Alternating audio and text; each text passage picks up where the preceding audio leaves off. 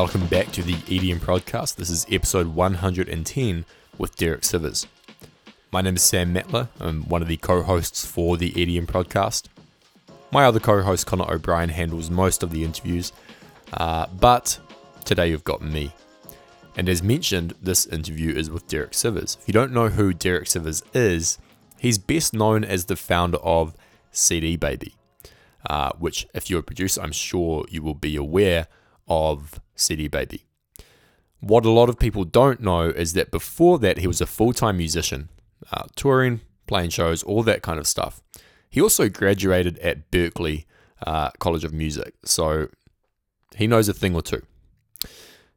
But the reason I wanted to interview Derek Sivers is not because he founded CD Baby.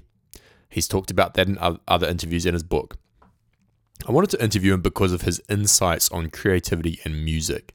I think he's a fascinating person. I think uh, his opinion and his thoughts on things are, are very insightful and kind of contrarian as well. And so that's what we focus on in this interview. We talk about a range of topics, including why producers and artists like yourself find it hard to finish work and what you can do about it. We talk about the problem of having too many options. You know, you open up your DAW and you just, you've got all these plugins, you've got all these sounds, you don't know where to start. So we talk about how to combat this, plus Derek's number one book recommendation for artists and producers who struggle with this exact problem. We also talk about motivation, and uh, Derek kind of changes my mind on this and changes my view you know, we talk about how what motivates you to make music might be different to what motivates someone else, and that you shouldn't feel guilty for that. We talk about the balance between theory and practice when trying to develop new skills, originality versus imitation, and why no one is truly original, and how to do what you love and make good money. I hope you enjoy the interview, and I'd love to hear your thoughts on this one. So do join the discussion in our Facebook group you can find it if you search EDM Prod Artist Community on Facebook. Without further ado, here is Derek Sivers.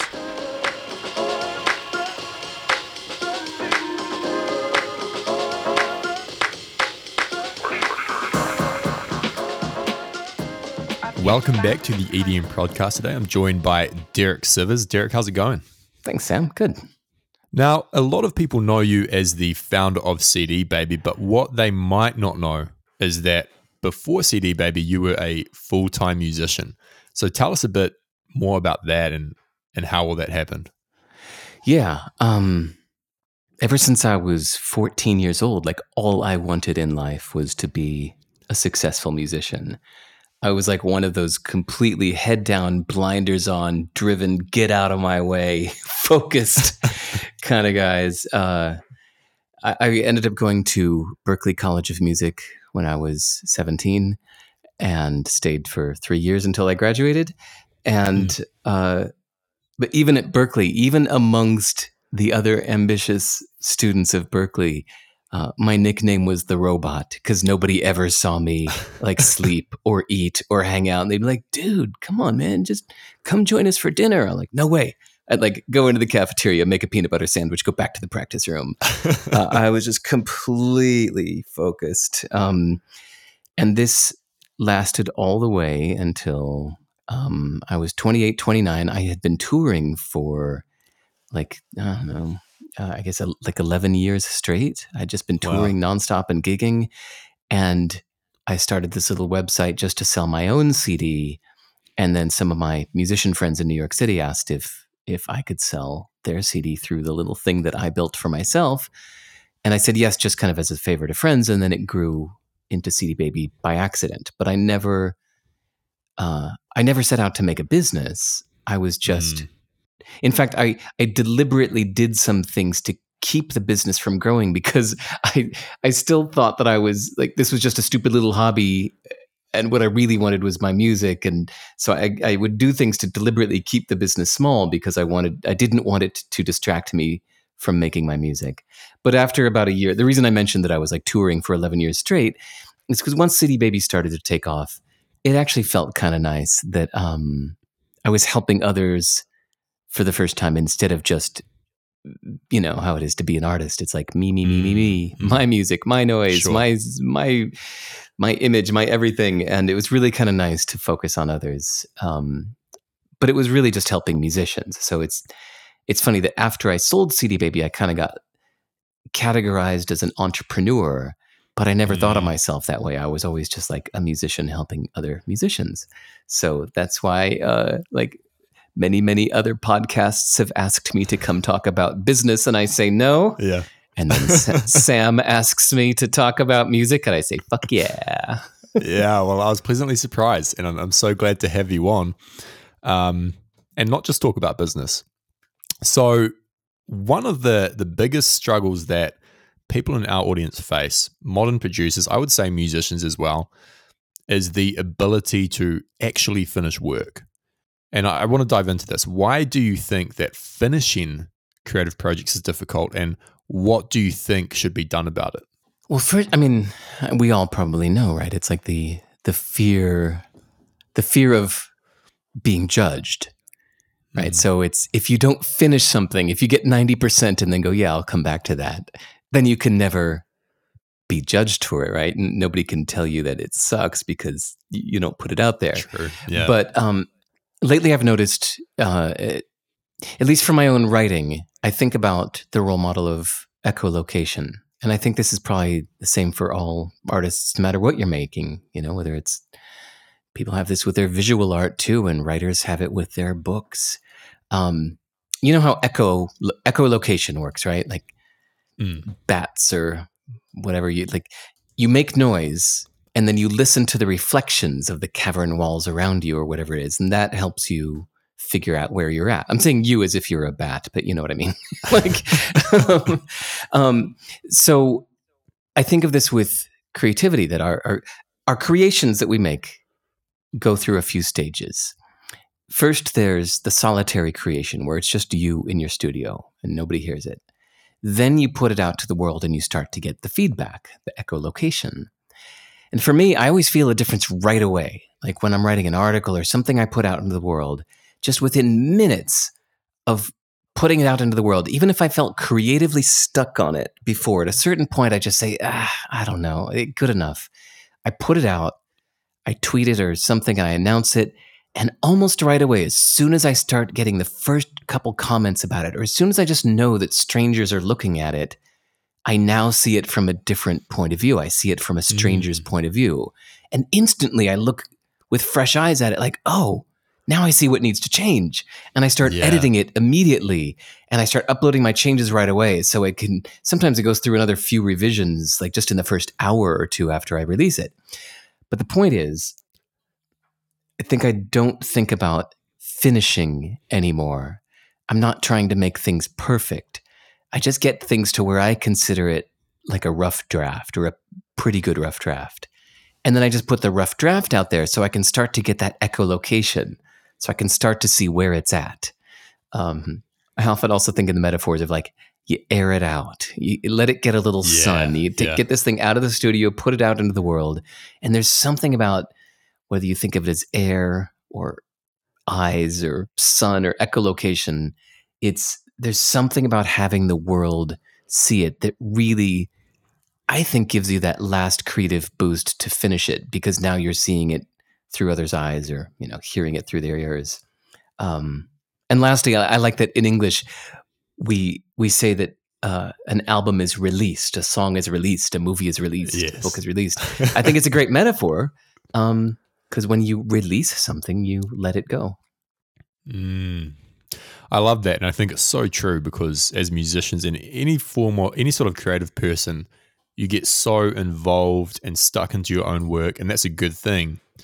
But it, it, it's very hard to kind of step outside of yourself and take that um, objective look at your Yeah. art. And I've noticed that as well when I put things out. You know, the next day I'm like, oh, Right. that needs to be changed. That's not good. Didn't think about that. And you Even know if there's no comments about it, it's just you start to Yeah. have a different perspective. Yeah. And I sometimes I feel bad about that. Like I should be able to to do that round of improvements here by myself Mm. before Mm. putting it out. But I've just found like, eh, I don't know, I can sit here for like three hours and try to think of what other people might say about this, but just the act of uploading it somewhere, putting it out into the world, then just instantly I go, ooh, oh, okay, I can see it now. Mm. you know, now Yeah. now that it's aired out, now that the, I don't know whatever metaphor you want to use, it's it seems to work. So, do you recommend for an artist that they have, I, I don't know, maybe like a, an inner circle of people that could give them feedback before they actually put the song out to the public? Or do you recommend just putting it out, putting it on Spotify? Because it's a little bit harder to edit a song than edit an article, for instance. Right. Okay. Good point. Um, yeah, maybe not Spotify, but maybe you know the SoundCloud or just putting Sure, something on your own site uh, might be a better metaphor for that. Um, I don't know. I've thought about that inner circle thing a lot um, with my writing, for example, Hmm. and even yeah, I don't know. Even have you know? Wait, do you do you play live? Uh, no, I haven't played live in many years, Okay. but I have done it. Do you remember, or maybe I don't know if this is the case for whoever's listening here? It can be much harder to perform for an audience of five than it is for 500. Yes. Like Yeah. if you're playing to a big group of 500 or even 5,000, it's easier than performing for five. When you're Yeah, performing they for just become five, people. Yes.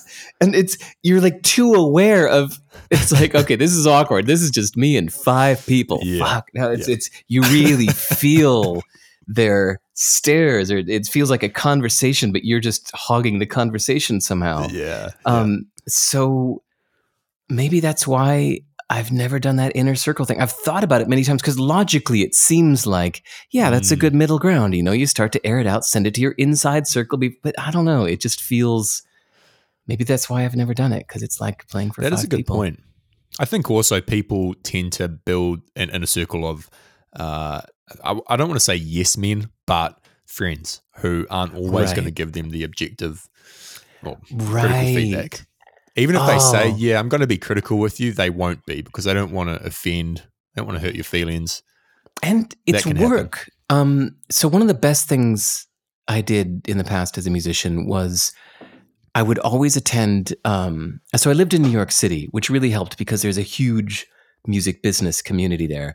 So Mm. they have uh, songwriting workshops where aspiring songwriters would come in person into a group of like a room of 15 other songwriters and you'd pay a couple hundred bucks to do this thing uh, i mean for like a let's say like 15 classes for 150 bucks or something like that. So you'd commit to going for 15 weeks and then every monday night 7 p.m in midtown somewhere you'd go and it would be led by a uh, successful record producer who has like a decades long history of listening to songs and giving constructive critique like um you know what your your bridge is missing the point there. You totally lost the plot on the bridge. Or hey you know your your intro was too long. Like you can't go 16 bars in an intro you know you kind of you lost us bringing it in here. Like somebody who was an expert in the song craft and and able to critique other songs and then you've got uh, 15 other songwriters in the room and the deal was everybody gets to play their song each time they come in but in return you have to listen to everybody else's song Mm. and give helpful feedback. So yeah, you'd bring in your song, you'd play it for the room, and then one by one, pretty much everybody would have some kind of bit of feedback that they would give you to be helpful. And then it was really reciprocal because in return, then you would you would try to be a helpful person so that when it was your turn to play your song, that other people would be helpful back to you. It was a great environment to get real Yeah, critique. like. But the point is, it's work like- yeah. to listen to somebody's song and go, all right, he, here's what I think you need to change. Like, you Mhm. know, you, you need more variety in this instrumentation here. Like you've lost it. Like it's it's getting monotonous here. In this, you, you you're repeating this bit too much, or you're going through too many song sections. Your song form is A, B, C, D, E, F, A, B, C, D, E, F. Yeah, Come on, yeah. A, B, C, A, B, C, then introduce the D section. Like it's work Yeah. to, to know the craft enough to give real constructive feedback like that.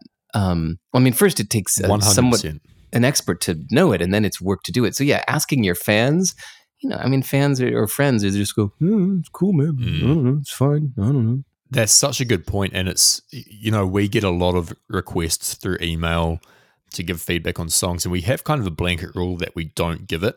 First of all, because it takes so much time, uh, and second of all, because it takes so much time. Like you know, like I, I think people think you can just have one quick listen to a song and then give some helpful feedback. No, Right. it usually takes a few listens, and if you really want me to help, I'm going to give you like a one-page Google Doc with my explanation instead of just saying, "Oh yeah, your kick drum's too loud." You know, Yeah. Yeah. um, so so I think people underestimate, like you said, the amount of work that it takes and expertise. Yeah. Um, going back to the finishing work thing, I think nowadays, maybe this always existed, I don't know, but nowadays there are endless possibilities, especially in electronic music production Mhm. due to software. You know, it's just opened up this whole creative world. Um, you can do whatever you want. You can make any sound you want. Plugins are cheap. Samples are cheap, and this is Mhm. great. I think it's democratized music production, but I think it's also led to a big creative issue, which is people have too many options and they Yeah. fail to just decide and execute. If that makes Yeah. sense. What are your thoughts on that?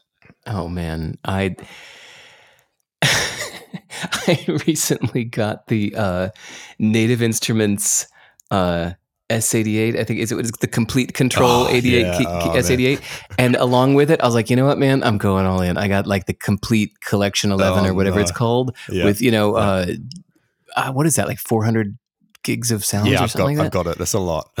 And I'm like, all right, I got all these sounds. And I like fired it up. And I was just like, oh, fuck. Like, what? yeah. just too much. Like, it was. I- It was daunting. I would like feel myself get tired just Mm, just mm. thinking about it. I like, well, let me go do something else. It made me want to like pick up clarinet or something. So I just have no options. It's like, well, all I could do is blow into this thing and make clarinet noises. That's Yeah. that's a little more appealing right now. So Yeah. um, there is a book that every electronic musician should read. It's called The Paradox of Choice by Barry Schwartz. He is a uh, brilliant psychologist.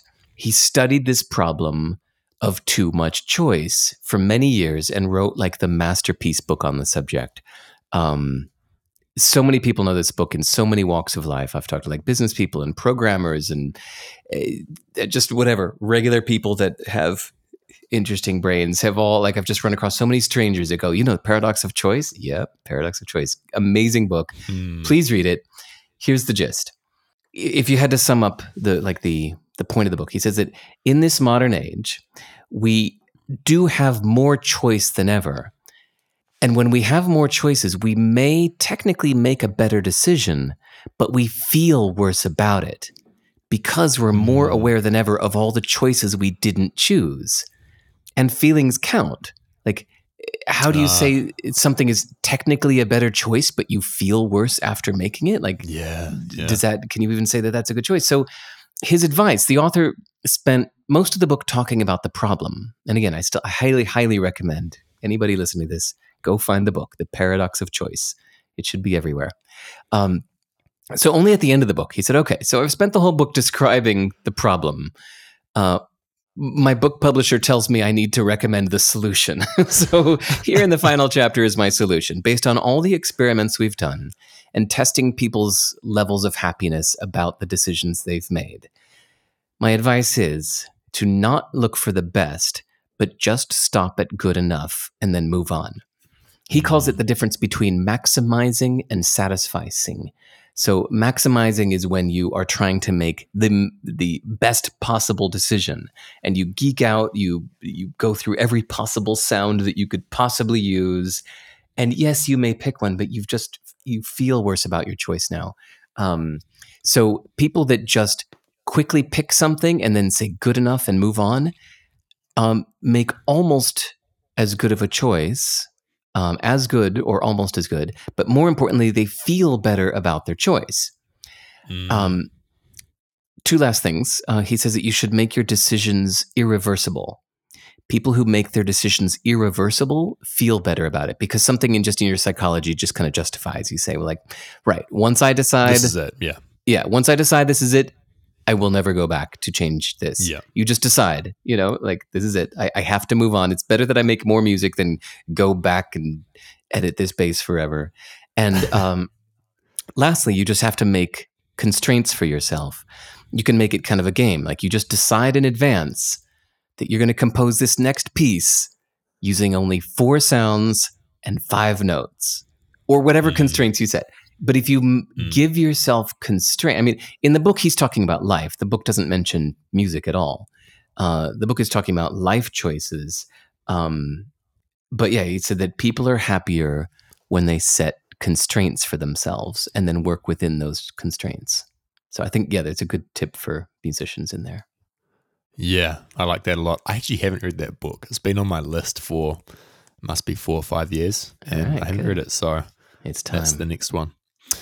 Um, I, I want to just spend a little bit more time on the creativity thing. One thing that I see in this community is that artists and producers force themselves into a position where they it's like they only get satisfaction out of the end result of the creative process. That is actually putting a song out and getting you know likes plays whatever it may be. They only get satisfaction out of that rather than the process itself and i've noticed that this often leads to disappointment um, almost a pressure and writer's block sometimes quitting altogether Hmm. if someone's in this position and they're listening to that and you know they're sitting down they're spending hours on their music and they just they feel like it's a means to an end they're not really enjoying it Mm, how do you okay. recommend that they fix that Huh. hmm. Even if they're not enjoying the process, if they're just doing it for the end, well, then you just got to wonder. I mean, it's it's not like uh, making music is the path to certain riches. you got to like, Mm, if you're if you're not enjoying the process, you got to ask yourself, what the hell are you doing? I mean, it's music more than anything except maybe poetry. it's got to just Mm, got to be doing it for the uh, for the process. Um, but I think you know if you're saying that I should be, I thought you were going to go somewhere different with that, where you were going to say, what if somebody's figured out that they're they're too focused on the end result and they should be more focused on the process? yeah let's say that. That's Well, that's uh, better words than that. Yeah.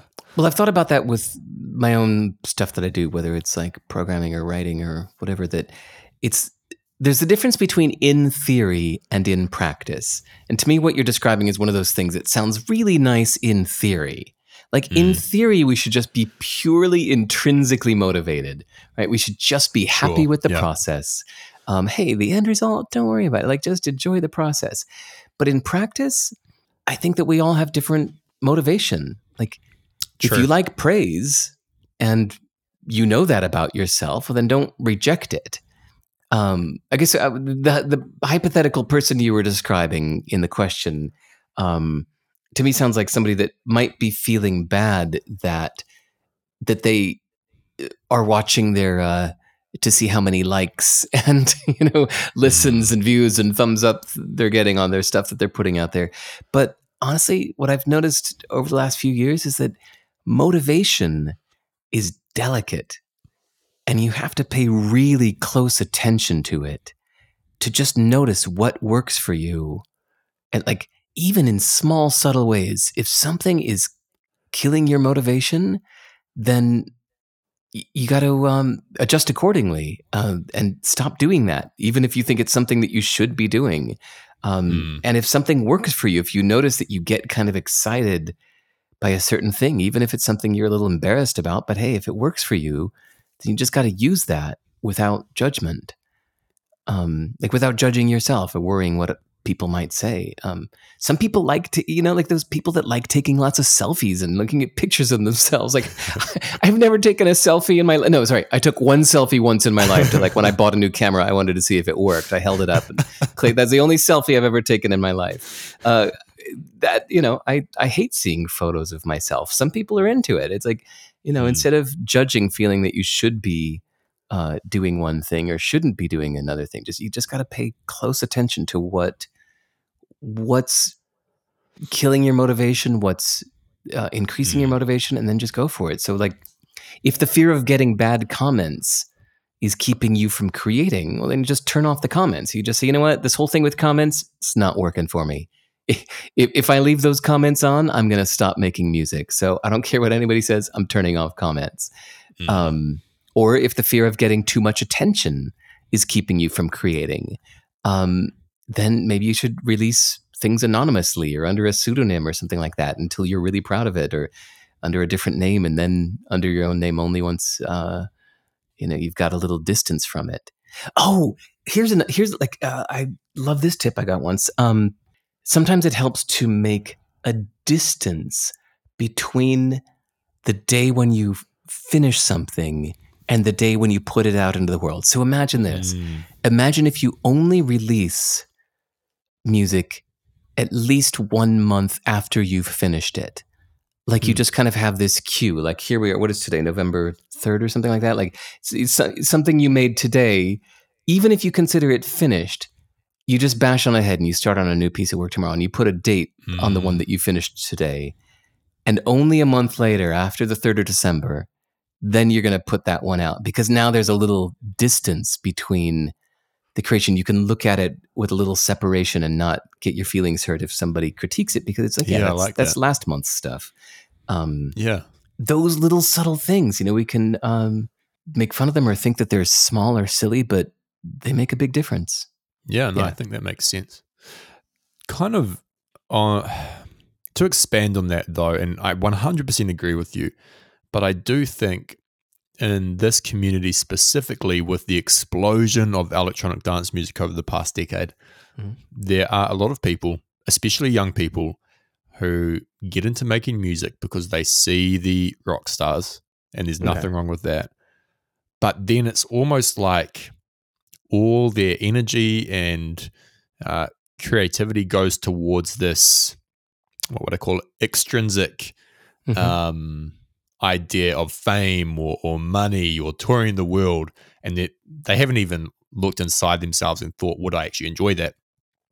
The pressure that that causes, or the pressure that they put on themselves, causes this sort of creative paralysis because they Mhm. feel, you know, they compare their music to the stars and they think it's nowhere near as good. I'm never going to make it there. You know, what do I do? Okay. There's an interesting word that's the opposite of distress. So we think of stress as a bad thing, but usually when we think of the word stress, we're thinking of distress. But Mm. there's the flip side of distress is a, uh, a a kind of an obscure but legit word called eustress, E U S T R E S S. And that means positive stress.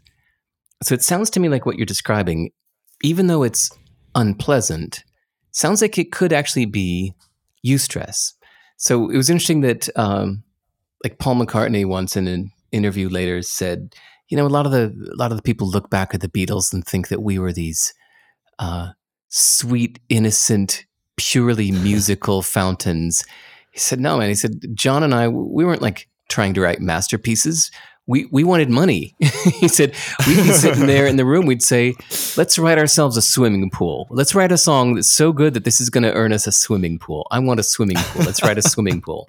And uh, he said, yeah, we were completely materialistic. We just wanted money. Mm. Um, and yeah, there are some people that wake up every day and just think like, fuck, fuck, fuck, fuck, fuck, fuck, fuck, like how could like I suck, I suck, I suck. I need to be good. I like, oh my god, everybody's better than me. Ah, I suck. Yeah. And you know what? If that makes you practice harder, or if that makes you like, yeah, tr- sure. try harder to write a better song, then I don't know. I think there's, I think that's healthy. Um, I mean, it's it's not the most pleasant thing, but I think that's how you know greatness comes from that dissatisfaction uh, with Yeah, yourself. And um, That's a really Yeah. good point, actually, because I've I, picked up on that a few years back, where um, I was in a conversation with uh, someone a lot older than me, and he said, "You know, Sam, you you really beat yourself up," and I was like, Mhm. "No, I don't. Um, I'm just hard on myself, and I've never Mhm. felt like I self you know self loathe. I'm just like, you need to be doing better. You need to be working harder, and I, I enjoy that. Um, Yeah. But this person, if he had that kind of self talk, it would destroy him. Yeah. So, you know, everybody has those different motivations. It's it's a really good point, and I think you've changed my view on that because uh, I get a lot of people emailing me and they're like, "Oh, you know, I want to do this and do this," and who am I to say that that's wrong? You know, I think uh, same thing about um, when people have their fears. People often email me uh, saying like, "I'm really scared to do such and such. How can I get over my fears?" And I say, "No, mm. don't get over your fears. Pay attention to them. like they're mm. they're trying to tell mm. you something that you probably should be paying attention to. If maybe if you're scared of this thing, it means you haven't practiced enough, or you're not prepared enough, or there's still too many unknowns there. You need to go do a little more research. Like, um, yeah. Point is, I don't think we don't need to ignore our negative emotions. Sure. Uh, we can use them and not think there's something we need to get rid of.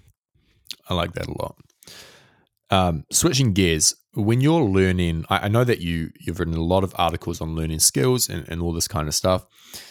When you're learning new skills, how do you balance the let's say theoretical learning with the actual practice and and the doing?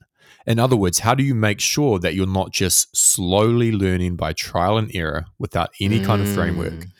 But also at the same time making sure that you're not just theorizing and, and thinking without putting in the reps.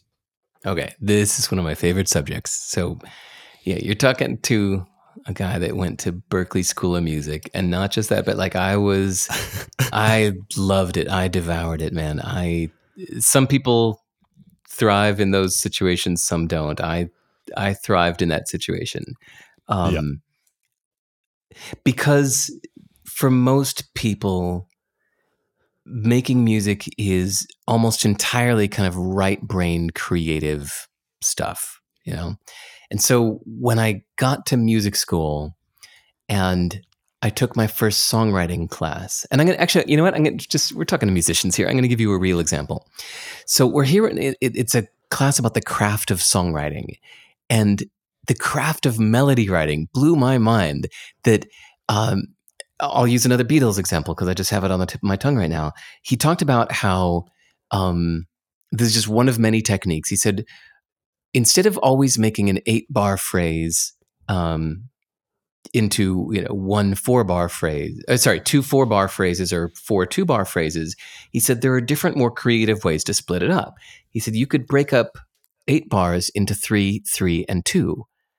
And the mm. class went, mm. he said, okay, real example. The song uh, We Can Work It Out by the Beatles. Um, so one, two, three. So try to see things my way. Maybe we can can or can't go on to do three bars to, to see things hmm. my way. Maybe we can keep on telling that can't go on. That we can work it out. We can work it out. Boom. So that was a way of dividing eight bars into a three bar, a three bar, one, and one. And it was like they just told us that like I think this was the first day of class. And I just went like, whoa. I'm like, yeah. like scribbling some notes. And of course, like that night, just went back to the piano and I write like I wrote like four different songs using a mm. three bar, three bar, one, one kind of like just totally imitating the example I had just heard from class. But how cool that now I had a specific technique to go try. Um, mm. And yeah, we can all do that with. To me, I think that's the best balance. Is we spend a lot of time in this creative mode where we're trying to be fountains of creativity and come up with new things. But I think whenever first you have to make a a um, a real effort to go learn a specific new technique. Sure. Like, yeah. Take a take a song that you like and figure out what you like about it. Like, get analytical about it. Like, what is it about this arrangement that that keeps this song interesting? Like, what what's dropping in or coming uh, or coming in or dropping out? What do they do? Like, how is it that they're maintaining my interest here? What is it about the melody? What is it about the instrumentation? Um, it can be those technical things that you learn. You know, you're learning about side chains or whatever, and so now you're going to go compose three pieces using that new technique that you learned. Mm-hmm. Um, yeah, I, I, love I love that balance. Then where it's sometimes you're just uh, deliberately doing exercises. It's almost like the uh, composer's version of uh, you know a musician doing finger exercises. you know, Mm, whether it's sure. a saxophone player, or guitar player, you sit down and you go do do do do do do do. Do do do do do do do do do do do do do do, and you do it just to exercise your fingers. Well, think Mm. about that with songwriting, recording, arranging, even just arranging. Even if you're just taking like um, uh, you know, uh, Ravel's piece called Bolero. Um, it was criticized in its day because somebody, uh, somebody like apparently a famous critic, I think I'm doing this off the top of my head, said that it was uh, it, this is 20 minutes of arrangements. There's there's no composition there. It's just an arrangement because Ravel's song Bolero just kind of took one basic melody or maybe like just an A B melody and just repeated it again and Mm. again. But each time the instrumentation changes a little tiny bit. And I think it's fucking brilliant. Um, Yeah. In fact, the best performance I've ever heard of it was by the New Zealand Symphony Orchestra in Wellington. Oh, okay. I, I've become a bit of a Oh. nerd for this particular piece of music. I've listened to it everywhere and and uh, listened to a bunch of different orchestras do it. And the best I've ever heard was New Zealand Symphony Orchestra. But anyway, um, I love Bolero because it's just an arrangement. It's almost like an exercise. Like, okay, Mm, take this one melody, repeat it 30 times, but keep it interesting. Go. Like you've just given yourself an Yeah. exercise now. Like you don't need to be such a fountain of of pure creative genius. You're just doing an exercise. Yeah. So I love this. So um lastly, I, I think of the metaphor of fertilizer. That these experiments you do, they, they can be shit, but that's the shit that helps the other stuff grow. Mm. You like I that like fertilizer lot. metaphor? Yeah, yeah, it's fantastic. I think I heard that from Bjork actually. Bjork once in an interview said, you know, 95% of everything is all crap, but hey, crap is Yeah. what makes things grow, right? hundred percent. I've actually found like the the times where I've developed the most as an artist and learned the most is when I have just come across one technique. And I think this was earlier on when I was a newer producer and there was less um how do I put it? There was less of a feeling that I had to perform for people and look good and do the right thing. Mm, I was just completely into the music. And so I'd learn a technique and then just spend three days like writing music and putting that technique in every single on on every instrument or every Yep. song and like to the point where it was overkill, but but I learned so much. Exactly. Yeah, I think it's all healthy. That's what we're supposed to do. Yeah, exactly, man. Following on from that, should you strive or should an artist strive to be original or is imitation a valuable approach? Ah, you can probably guess what I'm going to say, right?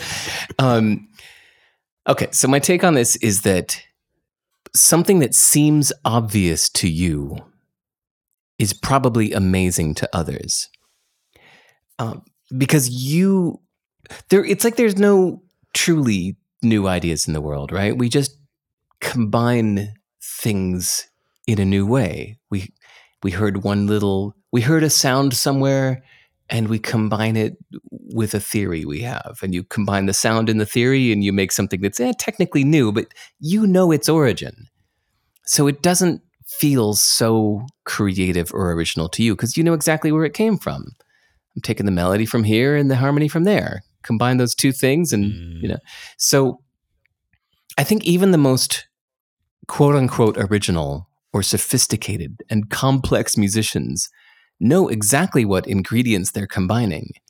Like I think of um Mm, John mm. Coltrane, right? Like people would hear him going and they'd think, "Whoa, man, you're blowing my mind." But th- that dude would do finger exercises hours a day. He knew exactly what he was doing on his instrument. Yeah. To him, it was not, "Whoa, amazing." Uh, original it's, he knows exactly what he's doing it's it's just Mm. kind of obvious to him um, and my favorite example is Tom Waits.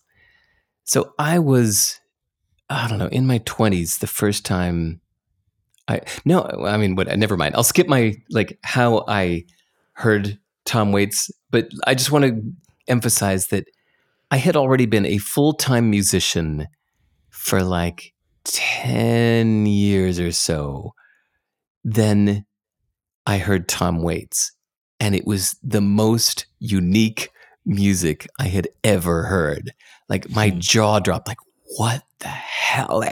How the hell is he making these sound? Like, how did he come up with that? That is the weirdest, strangest, most unique sounds I have ever heard in my life. Like his originality blew my mind. I just wondered how could he ever come up with this? So just a few months ago, I went to the Wikipedia page about Tom Waits. I just was sitting here daydreaming and found myself thinking about him and you know, I've never like looked up his history. Where did that dude come from? Like i have been a fan of his for years. Um, so right there on his Wikipedia page, it said, uh, you know, he started out kind of doing a certain style that was more classic singer songwriter, piano focused, and then he took a new artistic direction where he combined his influences of Harry Partch and Captain Beefheart. So I'd heard of Captain Beefheart before because he's got a memorable name, but Harry Partch, I'd never heard of him. So I copied you know, the name from Wikipedia, pasted it into YouTube, and dude, I was listening to Tom Waits. Like this stuff that I thought was so uniquely Tom Waits, it was totally a Harry Partch ripoff. Mm. But Harry Partch would just do instrumental percussive music. So that's where Tom Waits' kind of like strange clangy percussion was coming from. Hmm. And then vocally, he was kind of imitating Captain Beefheart, maybe a little Howlin' Wolf.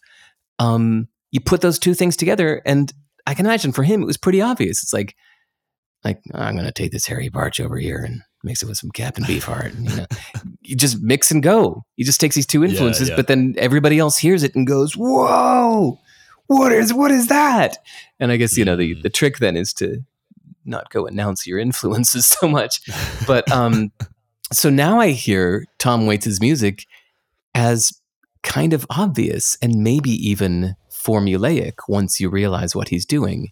I still mm. think hmm. it's absolutely brilliant, but now I kind of take away the label of original, which is fine. I still think it's a masterpiece. So, sure. Back to the listener here. I think it's the same with you as a musician that um, you don't have to worry about being original. If you just go combine two of your influences in an interesting way, you know, you take a little rhythm from over here and a texture from over there mm. and a mm. melody influenced by you know who, and voila, you've you're just doing a, a very uh, uh, obvious exercise combining these obvious influences, but you put them together and people will say it's completely original and new. Like most people won't be able to recognize your influences, so you don't have to worry about copying. Um, and lastly, I think that we're all kind of like we're all warped mirrors anyway. You know the kind of the the cliche of mm-hmm. the the funhouse mirror. You know you uh, you know those those mirrors that are just uh, uh, deliberately extremely warped and curved, so you can stand in front of yeah. them and go, "Whoa! Look, my head is huge. look at my funny little legs." Uh, so I think that we are all warped mirrors. So even if you tried to completely copy somebody, like go ahead, like try to imitate Bjork. like it will yeah, come out sounding it's going to sound a bit different, like you, because we are all warped. Mm. It's a really good point. Have you seen the documentary series called Everything is a Remix? N- wait, no. It's old. I know. It's. I think I, that's what I was trying to remember. Did I actually see that years ago, or did I put it on my watch someday list? Sorry, I don't remember. I uh, it's I forgot who it's by, but um, they talk about how Led Zeppelin basically like "Stairway to Heaven" is right, almost a direct copy, the melody, the guitar melody of uh, another song from like twenty years earlier. Right, but the it's so interesting to watch because what you realize is nothing is original. Yeah, like everybody draws from other places and when I learned that and when I kind of discovered that, it freed me up creatively because I was mm. like, you know mm. what? I love how this artist has done this with the drums. I'm just going to copy that. No mm-hmm. one's going to know. And even, even if they do, it's not copyrighted. So what's the yeah. big deal? Uh, and it's such a better way to make music.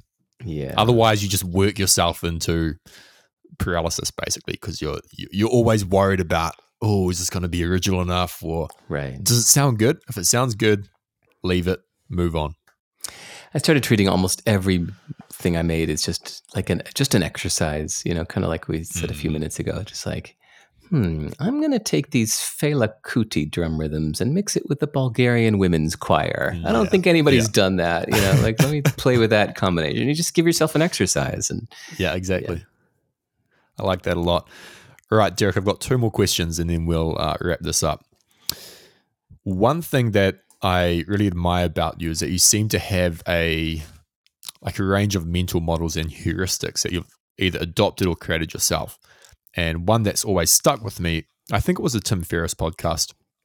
You mentioned this idea of small tests before making, you know, significant life decisions. Maybe you want to move to the city. Well, instead of just renting an apartment or buying an apartment, go Airbnb for two weeks and see if you ah. like it.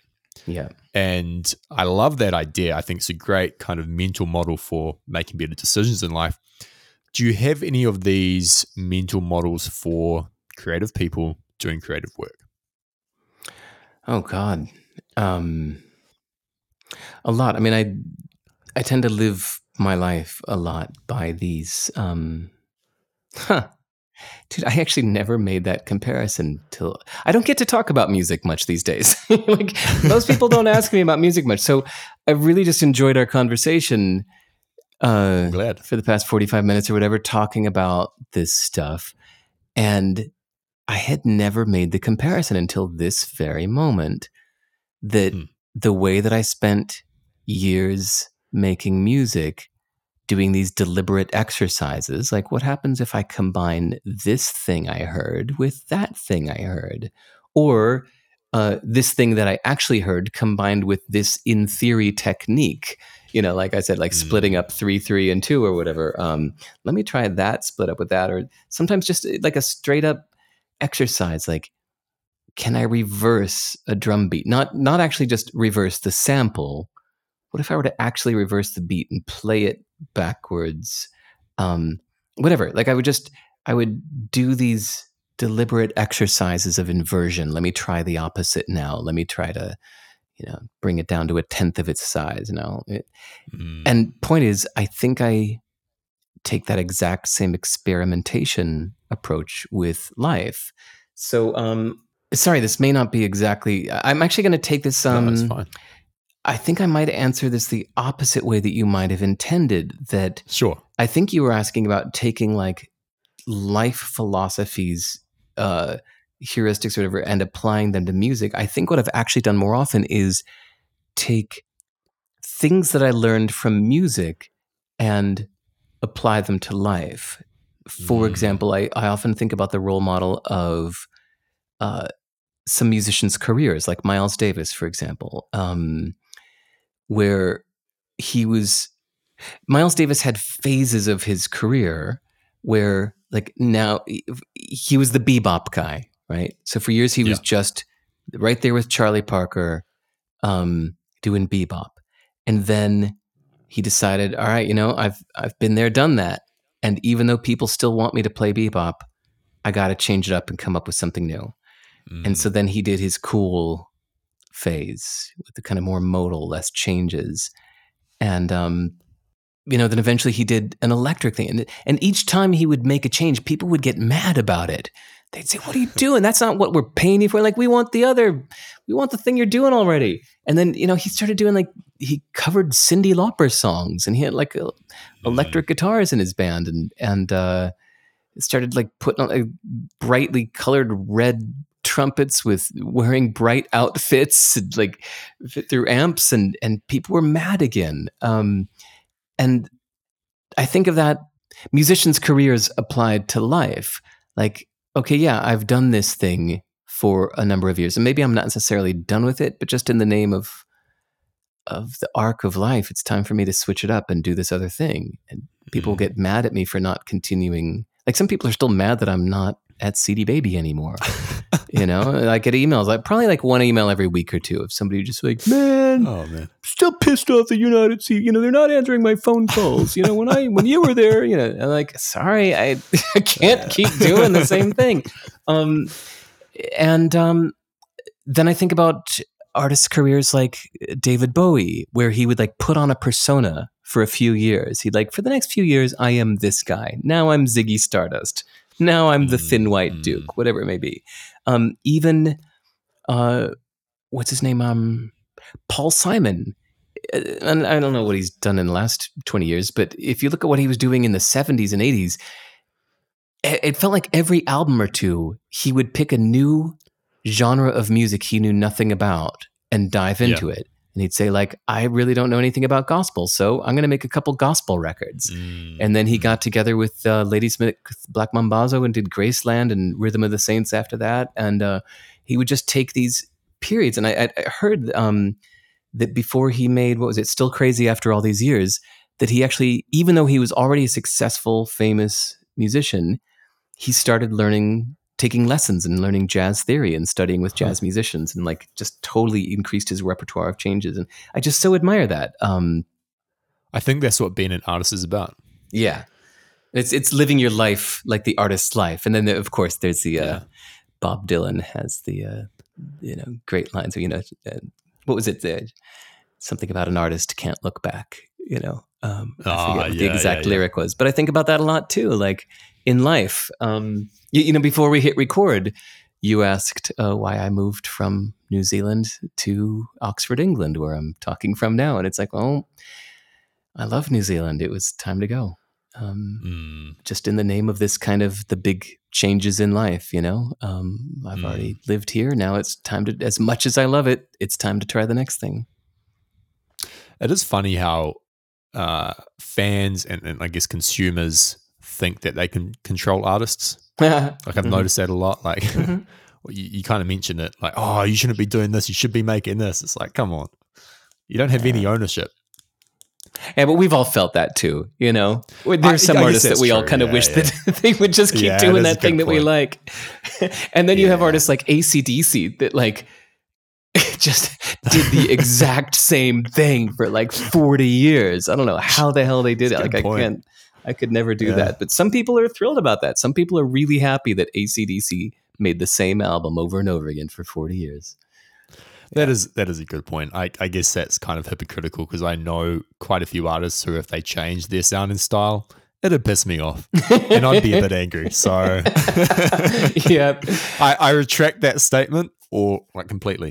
Well, you know, it's just, I Um, mean, that's life, right? It's, it's kind of like being in like relationships and love or whatever. Like you don't want, you don't want your partner to be jealous of you when you're doing something that she shouldn't be jealous of. And you think, Yeah. hey, how the hell can you be jealous? But on the other hand, it's like, uh, on the other hand, I remember what it's like to feel jealous for no reason. So, Yeah. ah, that's life. Yeah, exactly.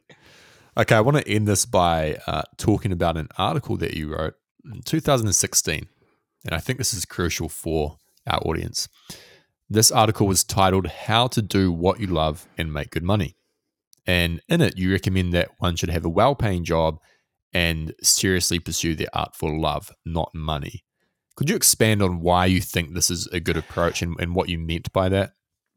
I'm, I'm only saying it out of observation. I didn't Okay. I didn't go out into the world deciding that this was the best way to be, but I just started noticing over and over and over again. I mean, imagine this. I mean, at CD Baby, I had, I think by the time I left, I had 185,000 musician clients. Wow. And I was very, um, because I lived in New York City and I lived in Los Angeles, um, it was different than you know the years when I lived in New Zealand and I was pretty you know remote and isolated. My Yeah. years in LA and New York City, it's like every single week I was out at events meeting, you know, whether anywhere from five to a hundred musicians a day at various just events and get-togethers and Mm, mm. conferences and all that. So I met with so many musicians, and over and over and over again, I noticed that the happiest musicians I met, well, actually, let me reverse it. The unhappiest musicians I met were either the ones that um, were full time musicians desperately needing their music to like pay their rent, pay their mortgage, Sure. and they would get so stressed out and freaked out if their music wasn't making enough money to pay their cost of living. And I just thought they were always really on edge and really unhappy and really freaked out if the slightest thing changed, you know, whatever Mm. Google changes their algorithm. It's like, oh fuck, I can't pay my next month's rent now. You know, like yeah. like so on the edge. Um, on the other hand, I would meet a lot of musicians that had uh, a full time job that, and they weren't giving enough time to their music, and so they'd be miserable because they weren't uh, expressing themselves enough. So each Mm. um, each half of those miserable people always felt that uh, they needed more of the other. So um, if uh, yeah, if a musician was just depending entirely on their music for income, I'd often hear them say like, "Man, maybe I need to learn computer programming or something. You know, make some money on the side."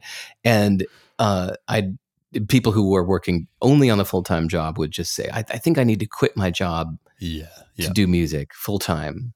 And I'd say, uh, I don't know, you guys should meet and see that, you know, i- i- you, yeah. the other side's pretty miserable too. And, but then the happiest musicians I met were the ones that had this balance. Mm. It, it has to be a, day job. It doesn't even need to pay a ton. It can just be some simple, you know, working at the post office or whatever it may be. Um, a simple job that doesn't completely suck your soul. The kind of thing Sure. where you can Yep. go in at 9 a.m. and leave at 5 p.m., not freak out. Um, but then the important balance is to then take your art seriously after that. So you come home, and whether it's before or after you make a meal, you actually pursue your art seriously Mm. two to three hours a night or Yep. six to eight hours a weekend or whatever it may be and not and not after you've completely relaxed and after you've watched a tv show and Sure. then Yeah. You know, it's kind of like people who who only read books like half an hour before bed and you know, they, they always just like read a few pages and fall asleep. But what do you expect? You saved it until half an hour before bed. So um same thing with your your music. Um the ones who actually take it seriously and actually practice hard work hard um try as hard as they can to be great. Like they're not just completely giving up. They're just like eh, i just do it just for fun. It doesn't matter. Like no it does matter. They would they would actually release music put it out for sale take their artist career seriously but while maintaining a 9 to 5 job that paid their cost of living. Those people i met were so happy because they their cost of living was covered by the day job. Yeah. Yeah. so now their music, they could they could do it and enjoy it. Talk about, you know, hey, sorry, rewinding like 30 minutes to your question about enjoying the process. Um, they really seemed to enjoy the process. But it's important that you have to take it seriously. So sorry, I'm, I'm do, you know Yeah, yeah, answering yeah. you off the top of my head. But if you go to that makes sivers.org sense. slash balance, I, I write it better there. I think I put it into better words there. Yeah, it's a great article. One question I had though is, uh, let's say, let's say I'm in that position. I've got a job and I'm doing this on the side, and then my music starts to take off a bit, Mhm. and you know I don't jump too early, but I wait 12 months, let's say, and I'm making as much money from my music as I am from my job. Mm-hmm. Do I just continue down that path, or does it make sense to just go all in on the music, or is that too much of a contextual question, and it depends on the person? Yeah, and and depends on the job, depends on the boss. I mean, I Yeah, did a um um. You actually just described my scenario exactly when I was 22. Um, I had been. It was the last time I had a day job. I, I worked at a, a music publishing company in Midtown Manhattan uh, for two and a half years, from the age of 20 until 22 and a half, when I got this great gig playing guitar for uh, a Japanese pop star, Ryuichi Sakamoto. And Hmm. I had already been, no, sorry, even for that tour, that's right. I just re- remembered that was a one off tour, but it was going to be like a one month tour of Japan. So I went to my Wow. boss and I said, okay, I've got two weeks of vacation that I haven't used. I've got eight sick days I haven't used. Um, I just want to ask for two days off because I can use my two weeks here and my eight sick days. I'm only Yeah. missing two days. I don't need to quit, but I need to tell you, I got to take this gig. I'm going to Japan for a month. I want my job when I come back in a month. And he's just like, no problem, man. He said, we love you. Just go do your thing. We'll use your sick days and, and vacation days. See you in a month. And so, yeah, I uh, they got somebody to cover for me, and I came back a month later and and uh, was back at my job. But then, so I carried on at that job for another six months or so, until all the various musician gigs I was doing around town. I was like a session musician. I was playing guitar on people's records and I was Mm. producing people's demos and I was playing with a circus on the weekends. I was doing all these gigs as a freelance musician, but all of it while maintaining my nine to five job. And at a certain point, I realized, yeah, I'm earning more from music than I am from my day job. So that's when I Mm. quit. Uh, yeah, only it was when I was yeah. calculated. Yeah, and I just Yeah. I had to go as long as I can. It wasn't just out of some frustration of just like, oh man, if I quit my job, then I'm sure my music will take off. You know, because I think Ryan Holiday has a quote. Yeah, Ryan Holiday has a quote that goes something like, uh, "Jump when you see the landing, but not Mm. before." And I, I think that's crucial because a lot of people just uh, it's the whole survivorship bias thing. They they Mhm. hear about someone who quit their job, had no money, and still managed to make it work. It's like, yeah, that probably won't be you though. Um, right. We don't hear the stories. not, not to the, be discouraging, but yeah, Right. There's the nine out of the 10 that that doesn't work for, and we don't hear them glorified in magazines. I like the metaphor of Tarzan swinging through the jungle. That um, Mm. When, you know, he's swinging on the vines in the jungle, right? So if you're swinging on vines in the jungle, you don't let go of the last vine until the next vine is in your hand. Ah, of course. So it's kind of like like when you've got the next one in your hand, that's when you can let go of the previous one. Um, Mm. and the other lesson from Tarzan is don't lose momentum because if you stop swinging, then you're just hanging still on a vine. You got nothing to do but drop down. Very good point. Well, Derek, thank you so much for your time. I had a great conversation. Yeah, thanks, Sam. Uh, and are there any last words that you want to leave for the listeners? the as you could hear, I don't. I'm not here pitching anything or anything like that. So I actually really enjoy uh, hearing from people. It's actually one of my favorite things. Um, so anybody who listened all the way through this podcast, uh, if you go to sivers.org, you'll see a contact me link right there, and I still read and answer every single email. So drop me an email, say hello, Amazing. even if you don't have a question for me. Just introduce yourself. I enjoy it. Excellent.